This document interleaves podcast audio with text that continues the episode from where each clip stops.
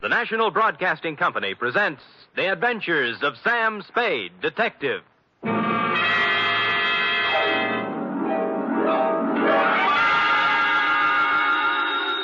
Sam Spade Detective Agency. Me, sweetheart. Was it awful, Sam? Excruciating, F. I suffered, girl. How I suffered. But there's no other way, Sam. Hmm? When fate turns against a man. True, dear one, true, but from somewhere I must find strength. You must. You must. To pick up the shattered fragments of my life, to raise my eyes once again to the horizon and piece by piece put them together again. Sam. And the two of us, dear one, hand in hand, shall go marching down the years together. Oh, yes. Brace yourself, sweetheart. I'll try, Sam. Gather together the homely, humble tools of your trade, find six dry handkerchiefs, and prepare to greet me with a smile behind the tears. I'll be down before you can change stations with a report entitled The Soap Opera Caper.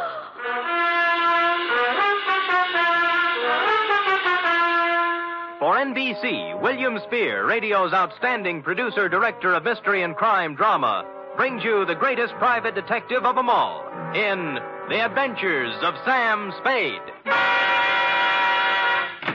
Sam. Who calls young widder Perrine? Plain F.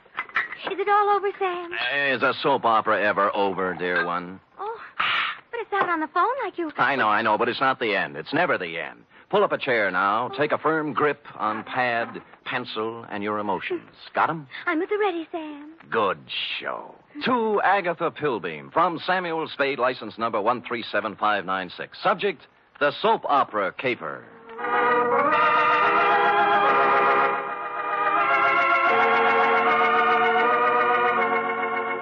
How was I to know what was on her mind? This strange woman, this mysterious Agatha Pilbeam, this voice on the telephone directing me to the big, sprawling house in Hillsboro. Is that clear, Mr. Spade? How urgent is it, Miss Pilbeam? Very, very urgent, Mr. Spade. I I don't know which way to turn. So I went to the big sprawling house in Hillsboro, pulled up behind an ancient Model A parked at the curb, and was walking past it toward the gate when. Spade. Huh? Oh, oh, Crockmorton, isn't it? Good old Sammy, you remember. yeah, yeah. When'd you get out? I, I, oh, last month. But Mhm. I'm a good boy now. Here, take one of my cards. Yeah, if Uh-huh. dirty. you know anyone who needs a first class private eye, Croc's available. Uh, what are you doing here, Sam? A lady wants to see me. The soap opera queen? Is that what she is? Sure, six or eight of them she writes. Oh, Uh, Behind the Clouds, The Mhm. Heart of Julia Jukes, that must be. Life, uh, oh, I forget the rest. Yeah. Beats gumshoeing, Sammy. Yeah, well, right if you get work, Croc. I'm on a job right now. I mean, you got your license already? Oh, me? Well, I... Well, you can always run off a photostat of someone else's. Oh, oh, Sam, that's mean. Croc was a crook, but a nice crook. He never killed anybody. He, he was just an uncurable camera fiend, specializing in taking pictures of people doing what they hadn't ought to be doing, you know, stuff like that. Or if you wanted a photostat of somebody else's document, Croc was your man. Well, I walked up the drive to the door, threw it past a white shirt front that turned out to have a butler in it, and toward what seemed to be your study. But it wasn't. It was your bedroom, and you were reclining on six pillows with a cigarette in a long holder in one hand and a mouthpiece of a dictating machine in the other. But John, hush, Melinda. There is no way to go now but ahead. John, you're so strong. I need you. I need your courage. We must face this thing together, Melinda. The organ What was a Veronica says is phonograph true. playing in her If ear. there is indeed I another waited for an woman who opening, but there has life, just wasn't any, don't so I had to say it, interrupt. John, don't even- Uh, Miss uh, But don't you Pilbeam, see, Melinda, we if- can't run if- away from life. uh, uh, Miss, We must approach this Miss thing Pilbeam? calmly, Uh, Melinda. Don't, I, uh, beg your pardon. Oh, uh, just a minute. This is my mood music. I see. Uh, I'm Sam Spade, Miss Pilbeam. Well, Come. Come sit beside me, Mr. Spade. Well, It's time we talked things over. well, thanks. Oh, maybe you'd better start at the When a beginning. woman reaches 40, Mr. Spade, she comes to lean upon her man. Oh. To look upon him not just as someone to cherish, but as a source, a spring, a fountain of strength. mm-hmm. Are you still dictating? I'm talking about me, Mr. Spade. Oh. Whom can I turn to? Whom? I grope, I flounder in the darkness, I cry out, I listen in vain for an answer. But there is none. Well, you always have a better chance of getting an answer when you ask a question. What do you mean? What are we talking about? What indeed?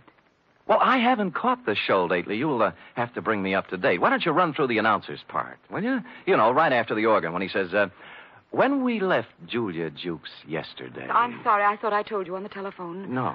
For many days now, I've seen somewhat of a strange new look on my husband's face. Husband? Dr. Martin Hawkes. Oh, you're married. I thought it was Miss Agatha Pilbeam. Oh, two years ago today, I met young Dr. Hawkes and married him. Life became beautiful, a gay, laughing thing, a road to happiness.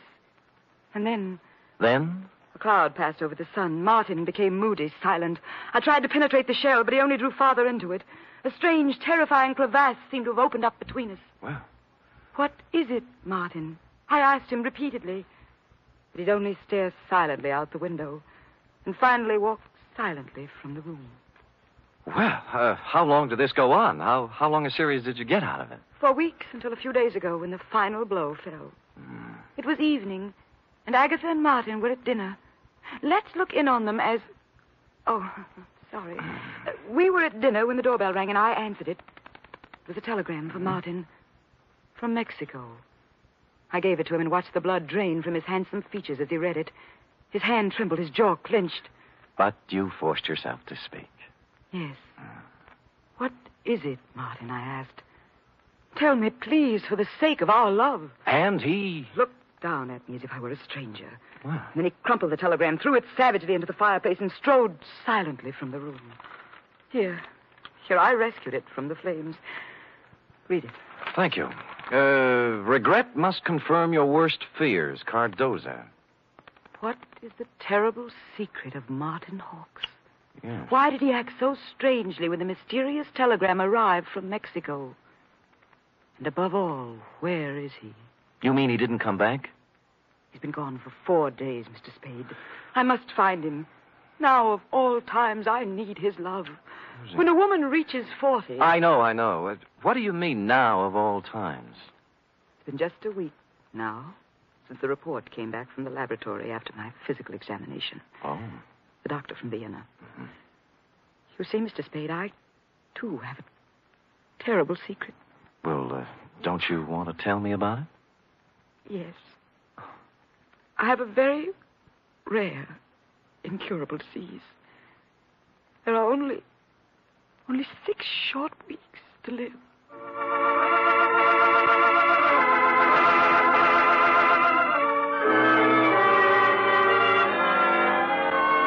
Well, less than an hour after his distressing interview with Agatha, our boy Sammy walked into the beautifully appointed office of young Dr. Hawks at 450 Sutter to find his nurse, pretty young Nora Sheldrake, a new character, working at her desk in the reception room.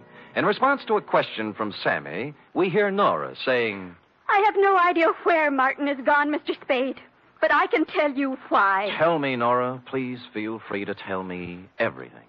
It's, it's that, that woman, Mr. Spade. Agatha? Yes. Yes, Agatha. Mhm. She never understood Martin. She doesn't understand Martin. She never has tried to understand Martin. Do you hear me? You she said- never has tried. I, I take it you don't care for Agatha Pilby. I hate her. Nora? I do. I hate her. She thinks her money can buy everything, even Martin. Well, it won't. She knows that now. Well, calm yourself, Nora. Try and think back now to the last time you saw Martin Hawks. It. It was Monday. Four days ago? Yes. The call came from some legal firm named Bennett and Hatch. Now, let me write that down. I switched the call into Martin. I was worried for him. I was concerned. I have to admit now I did a terrible thing. Ah, you listened in. I did. They told him his sister was in town, that she was working at some at some nightclub, and wanted to see him. Uh, what nightclub was this? Let me see. It was the the Tortuga. Mm-hmm. What else? That's all. They hung up then, and Martin came out. I watched the blood drain from his handsome features. His hand trembled, his jaw clenched. Yes. I'm going out, Nora, he said. If I'm not back, don't worry. That's all. It was so like Martin.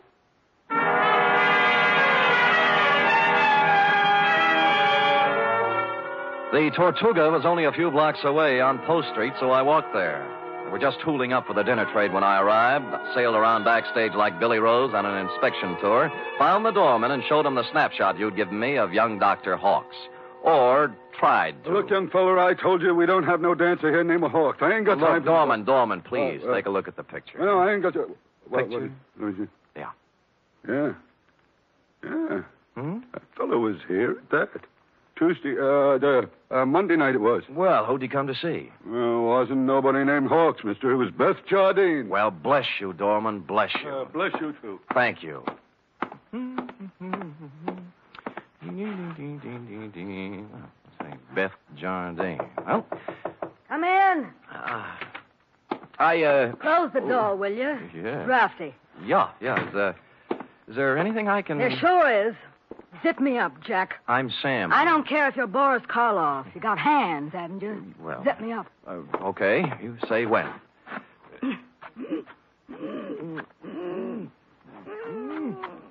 When? Can you breathe? Oh, no. You can't have everything. Ouch. Well. What's on your mind, Jack? Martin Hawks. Sorry, never heard of him. Look, we're getting along beautifully up to now, honey. Let's not spoil it. You not only know Martin Hawks, you're his sister. What makes you think What's I that know? card stuck over there in the mirror? Bennett and Hatch, attorneys at law. Aha! The same Bennett and or Hatch who called Martin Monday afternoon and told him his sister wanted to see him here. Now, what's this all about? Uh, what's that tell you? He got a telegram from Mexico. Mexico. Yeah, it upset him. Something awful. What'd it say? Regret must confirm your worst fears. You're dead, huh? Yeah. oh, that's great. great. Pretty hilarious, huh? Jack, you just ain't got no idea. I got a piece of advice for you, Jack. Oh? Forget about Marty Hawks and live a long and useful life. Mm-hmm. I got a tip for you, too. You're in a tight spot. Watch that zipper, Jack.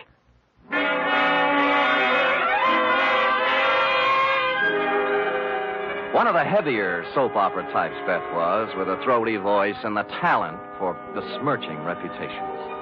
What was the mysterious influence she wielded over young Dr. Hawks? How much did she know about his strange disappearance? What about the cryptic telegram from Mexico City? And what about dinner? The last question I could answer. I stopped at Schroeder's for sauerbraten and potato pancakes, ran into Larry Mahoney of Homicide, who was off duty, and we stopped in at a handy alley and bowled until 11. I was walking back down Market Street when I passed the Flood Building, which reminded me of the firm of Bennett and Hatch, who resided there. As a matter of fact, it looked like they were there right now, since the light was on behind the second floor window with their name on it. Now, the sensible thing would have been to call around nine in the morning, but as I seldom do sensible things, I hustled up the stairs and down the corridor to their office. Someone other than Bennett or Hatch had put in some time, obviously. The drawers of a dozen or more file cases had been pulled out and dumped on the floor, the desk drawers likewise. And to mark it clearly as the work of a thoroughgoing professional, the safe door was off its hinges. All this took me back to the Model A parked in front of your house this afternoon, Agatha, and I was contemplating same when. Hmm. Hello? Bennett. Yeah? Good Christopher, I was scared you wouldn't be there. Try to get you at home. Do it, baby, do it. Pull the string. We'll never make it with this guy. We're through. Pull the string here.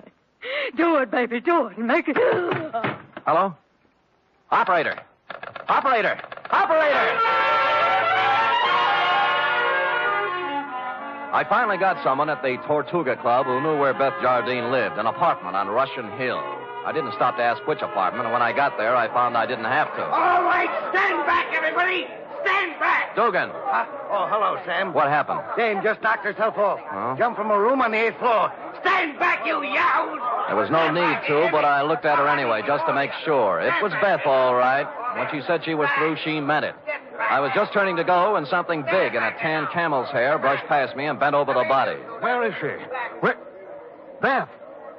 Sister. Beth. Beth. Oh. I recognized him from the snapshot, wild haired, with a four days growth of beard on his lean, handsome face. It was Martin Hawks, on the verge of collapse. Officer Dugan and I helped him through the crowd toward the ambulance that had just rolled up, sat him on the running board, and began to question him. what? What was that again? Your name, your name. What's your name? My, my name. Of course, I, I, my name, I, I, I don't know. I don't know my name.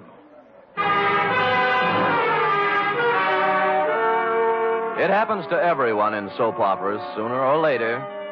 When he filled out the forms on poor Beth Jardine, old Doc Peterson gave Martin a double O, blew his nose, and announced with a twinkle in his eye, Appears to me like young Dr. Hawks has got himself a case of amnesia.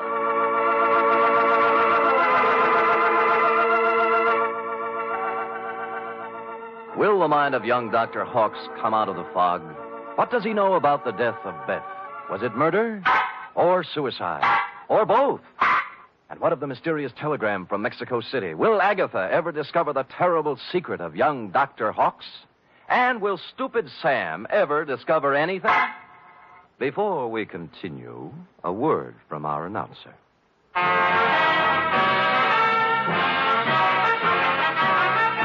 You are listening to the weekly adventure of radio's most famous detective, Sam Spade.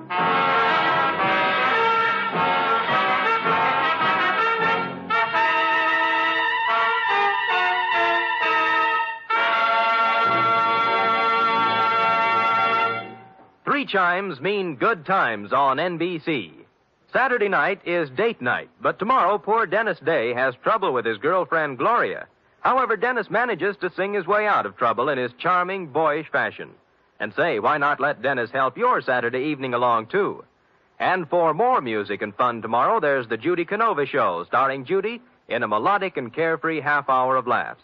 And Grand Ole Opry with singing MC Red Foley and his special guest, cowboy troubadour Ernie Tubb. And now back to the soap opera caper, tonight's adventure with Sam Spade.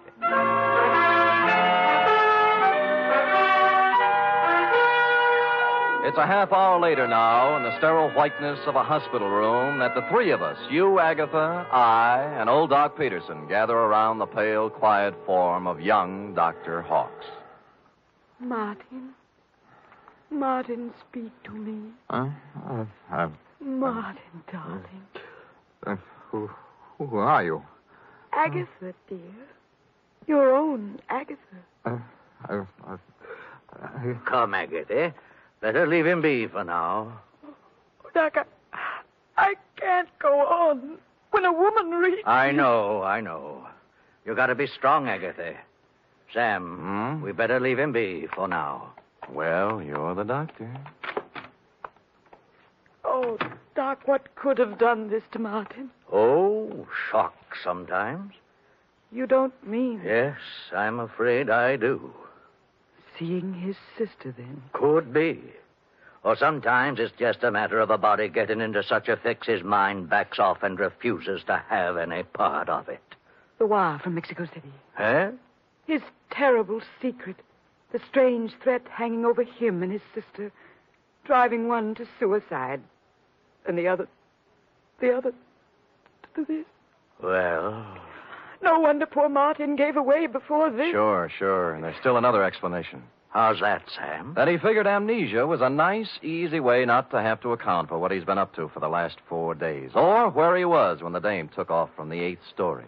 Mr. Spade, you're not accusing Martin. There's of- something buzzing around in his little mind. The nurse tells me she got him into a pair of pajamas and tucked him in nice and cozy before we got here. Well, Yes. Well, You may not have noticed Agatha because he'd pulled the covers up around his neck, but our boy had his clothes back on just now. What? Martin! Hey, he's gone. Indeed, he was, was Martin, as we could plainly deduce from the open window and the curtains blowing gently out over the fire escape. Young Dr. Hawks, indeed, had packed up his amnesia, his terrible secret, and his toothbrush, and taken off into the night. So I left you sobbing gently on old Doc's shoulder and found me a phone in a drugstore a safe distance away. On the 48th ring, Bennett of Bennett and Hatch attorneys answered. He was sleepy. I used all my soft answers, and he used all his hard ones, and finally we got to the point. All right, Spade, all right. The Jardine dame left a sealed envelope with us. What was in it? How do I know? It was sealed, marked personal and confidential to be delivered to the city attorney in the event of my death. Signed Beth Jardine Hawks. Signed how? Beth Jardine Hawks. Not Beth Hawks Jardine. No, is it important? Just a tiresome detail, Bennett. So she brought you the envelope, paid you a fee, and you stuck it in the vault for her. Then what? Well, she had us call her brother and tell him to meet her at the Tortuga. Period. That ended our part of it. We didn't even get our feet wet. On the contrary, Bennett, you're up to your ears. In what? Blackmail. Bye. Which explained many things. To wit, A, the wire from Mexico City from the lawyer named Cardoza, B, the murder of Beth Jardine, and C, the reason for young Dr. Hawk's mysterious flight from the hospital, his mind still fogged with amnesia. It did not, however, explain why stupid Sam had kept Croc Morton's business card in his vest pocket for 21 pages without doing something about it. The address was near 3rd and Howard, not one of the better business sections, even for a private detective. I walked down 3rd Street past the Sherry and Muscatel joints, looking at numbers, and then discovered it wasn't necessary. The old Model A was pulled up in front of white, what might have been a respectable office building before the earthquake, but now couldn't decide whether to be a warehouse or a tenement. Thus far, a harmonious picture. But behind the Model A was something twice as long and three times as shiny with a motor running out of place by about $4,000. Out kind of late, aren't you, Nora? Sam! Nora. Sam! Nora. Uh, uh, uh, uh, uh. Don't reach for the horn. But he told me. Sure, and you believed it, like everything else he told you. Come on, get out. I will not get out. Oh, but you will, or I'll pull you out by your pretty blonde hair. Now, come on. You. You. Ah, there. That's it. Oh! You can't do this to me, Mr. Spade. Nothing can stop Martin and me. We have our right to happiness. Uh huh. Just the two of you, chins up, eyes on the horizon. Let the dead past bury its dead. How can you joke It's about no joke, believe me. You got taxi fare? why? Because you're going to get in my cab, go home, put your hair up in curlers, and go to bed. After saying to yourself 1,000 times, what a lucky little girl you are that Martin Hawks didn't shove you out a window, too. Now scoot. Scoot! It was the kind of a dark stairway that made me yearn for the comfortable feel of a shoulder holster under my left arm. At the top was a three and a half watt bulb, and at the other end of the hallway, a crack of light under Croc's office door. Between the two was a cat, more's the pity. So, abandoning my stealthy approach, I walked up to the door, turned the knob, stuck my hand in my side coat pocket like Edward G. Robinson, and kicked the door open. Croc was sitting at his desk behind a stack of bills. The closet door was just closing softly. Who was in the closet?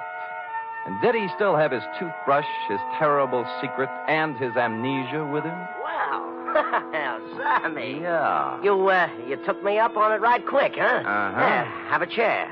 I sat on a chair in the corner out of line of the closet door behind the desk. Oh, old Sammy. Yeah, Mm-hmm. you got a job for me, huh? yeah, yeah, you uh, you don't look like you need a job, Croc. Huh? Oh, this? Yeah. Oh, this is nothing. Good day at the track, that's all. What's on your mind? Remember the Blennerhassett job? Huh? The one with the letters before you went up? What are you talking about, sir? The shakedown, Croc, the dame who wanted you to get the letters back, remember? You know, so you got 'em for her, delivered and collected after you had the photostats made. Sam, you're, you're crazy. I never done no such thing. Oh, You can level with me, Croc. You collected on the photostats for eight years. Oh, wait, Sam. Well, forget it. Anyway, I got another one. Dr. Martin Hawks, married to the soap opera queen, you know.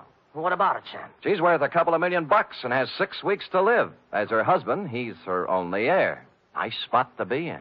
Yeah. Only he isn't her husband. Huh? Because the Mexican divorce from his first wife, the late Beth Jardine Hawks, wasn't legal, you know. What? She blew in a month ago and began shaking him down after leaving the marriage certificate and a batch of other papers with some lawyers for life insurance. Sam, I, I just ain't interested When in you hear whether- the payoff, Croc, it's just like the dame with letters. Oh, what do you mean? Hawks hired someone to crack the lawyer's office and get the papers out of the safe. Some smart guy, yeah?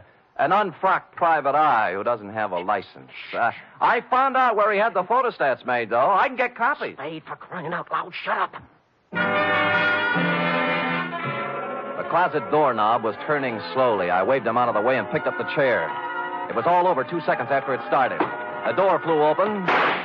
He came out with his terrible secret, which turned out to be a gun, and I wrapped the chair right around his head. So I picked up the gun and Croc and young Dr. Hawks, and we all picked up a ride to headquarters. Only one scene remained to be played in today's exciting episode. I, I should try to be brave, Mr. Spade. Sounds like such a cliche now. Uh, good show, Agatha. Good show. Good show. Life must go on, you know. Even when a woman. You were born in 1911, I believe. Uh, yes, yes. As I say, life must go on, even when a woman reaches. Indeed, it must. Indeed, it must. We have our happy moments and our sad ones, our pleasures, our trials, our joys, and our heartbreaks. And sometimes, Mr. Spade. Yes? Sometimes at the bottom of our cup of bitterness, we find a pearl. We do. The laboratory test. A mistake, definitely. They got yours mixed up with someone else's, and you have no incurable disease and many years of happiness ahead of you. Yes, Mr. Spade. But happiness? I wonder. Can a woman past 40, whose husband is a convicted murderer, find happiness? Alone? Uh, well, uh, good show.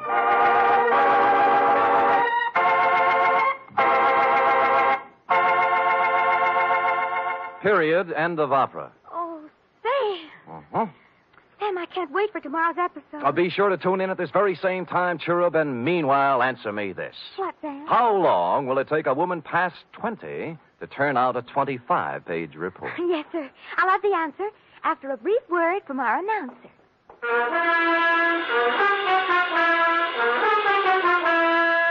Three chimes mean good times on NBC. Tomorrow, Arturo Toscanini will conduct the renowned NBC Symphony in the fourth of a Saturday concert series. For tomorrow's one hour performance, celebrated maestro Toscanini has chosen works by Debussy, Respighi, and Edward Elgar. You're invited tomorrow to the NBC Symphony and Toscanini.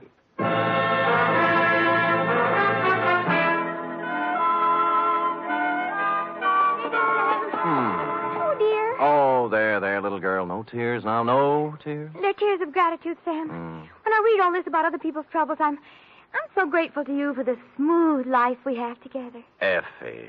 Sam. Effie. Sam. Effie. Sam. That takes about 10 seconds. Go ahead. I'm only merely a secretary, but It's over now.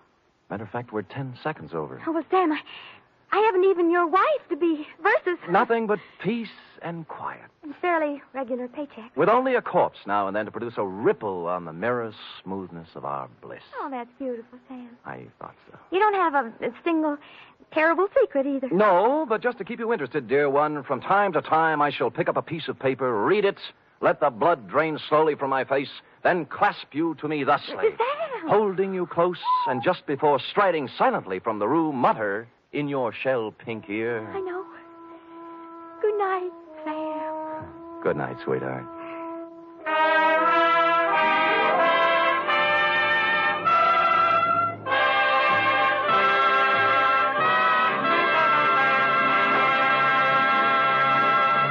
The Adventures of Sam Spade are produced, edited, and directed by William Spear. Sam Spade was played by Stephen Dunn. Lorene Tuttle as Effie. Script for tonight's adventure by Harold Swanton. Musical scoring by Lud Gluskin, conducted by Robert Armbruster.